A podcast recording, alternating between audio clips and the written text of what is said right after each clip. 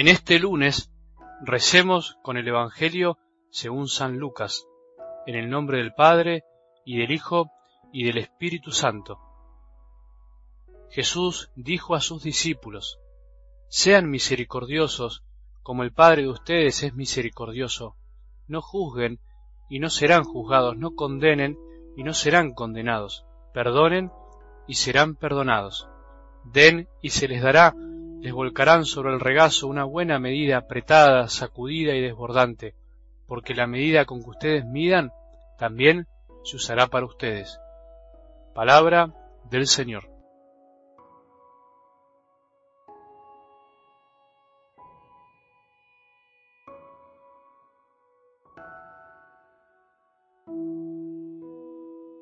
La palabra de Dios, especialmente un lunes a la mañana, me animo a decir de alguna manera graciosa que es resucitadora, que nos ayuda a levantarnos, a decir, hoy me levanto, sí o sí, hoy pongo otra cara, hoy quiero algo distinto, hoy puedo, hoy se puede hacer algo mejor, aportar algo para este mundo que tanto lo necesita.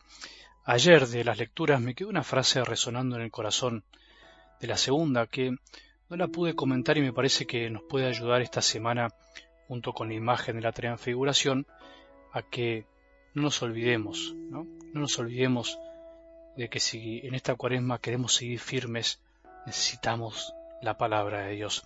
Así dice el gran apóstol San Pablo, si Dios está con nosotros, ¿quién estará contra nosotros? Qué lindo. No tengamos miedo, no tengas miedo. Levántate si estás un poco caído caída. ¿Cuánta gente anda tirada por ahí en el mundo sin querer levantarse? ¿Cuánta gente por ahí, vos también, anda necesitando otros Cristos que se animen a levantarnos, a animarlos, a decirles que no deben tener miedo, que pase lo que pase, Dios está con nosotros. ¿Cuántos de nosotros nos olvidamos de que la vida no es solamente prueba y prueba, sino también consuelos y consuelos, que hay que aprender a descubrirlos y a verlos en cada detalle?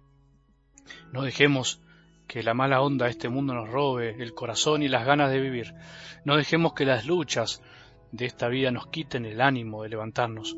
No permitamos que un mal trago nos arruine el día. No dejemos que el orgullo nos opaque las ganas de amar. No dejemos que el querer ser servidos nos impida pedir perdón primero, sin importarnos nada. No permitamos que la violencia de otros nos ponga violentos estamos para otra cosa. Estamos para andar animando a los otros, para ayudar a que otros se sientan amados por Jesús, para decirles que Jesús está entre nosotros. No dejemos que la calumnia ajena nos quite la paz. No perdamos la calma ante los que nos critican. No dejemos que la falta de misericordia de otros nos endurezca el corazón.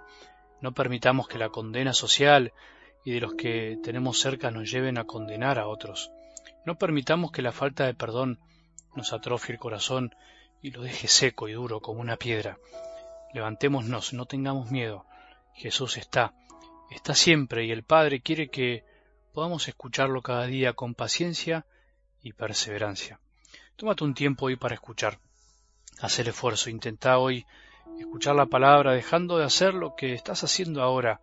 ¿No te das cuenta que no se puede escuchar bien haciendo todo al mismo tiempo, ¿no te das cuenta que por aprovechar el tiempo en realidad a veces lo perdemos?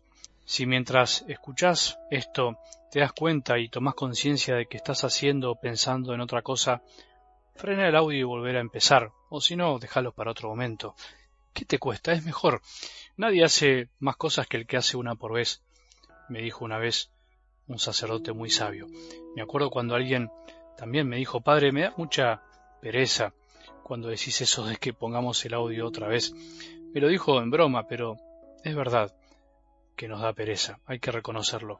Pero si queremos escuchar a Jesús en serio, ¿crees que lo podés hacer mientras haces otra cosa? Proba. Vamos a algo del Evangelio de hoy que es cortito pero sustancioso. Me parece que nos anima a levantarnos, nos anima a no tener miedo y a poner el corazón donde vale la pena, porque mientras el mundo avanza tus proyectos también, los de tu parroquia, tu grupo, tu trabajo, tu comunidad. Mientras todo avanza, no debemos olvidar que lo que más tiene que avanzar es nuestra misericordia, nuestro perdón, nuestro evitar juzgar y condenar. ¿De qué sirve que avance tantas cosas en la vida si no avanzamos en esto, que es lo que alivia y da paz al corazón? ¿De qué sirve tener todo y pedirle a Jesús todo si no tenemos misericordia ni perdón con los demás? ¿No es de algún modo una hipocresía? ¿De qué sirve que tus hijos tengan todo si no aprendieron de tu boca y tu corazón a no juzgar y condenar a los otros? ¿No nos damos cuenta que este es el corazón del Evangelio muchas veces olvidado?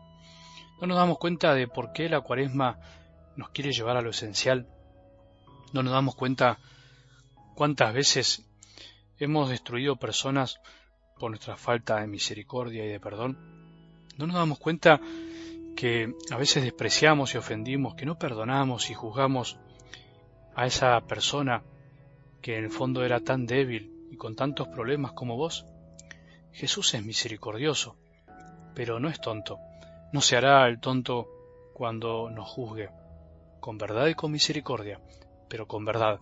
Nos juzgará con misericordia como solo Él puede, pero en la medida que nosotros vayamos aprendiendo a hacer lo mismo.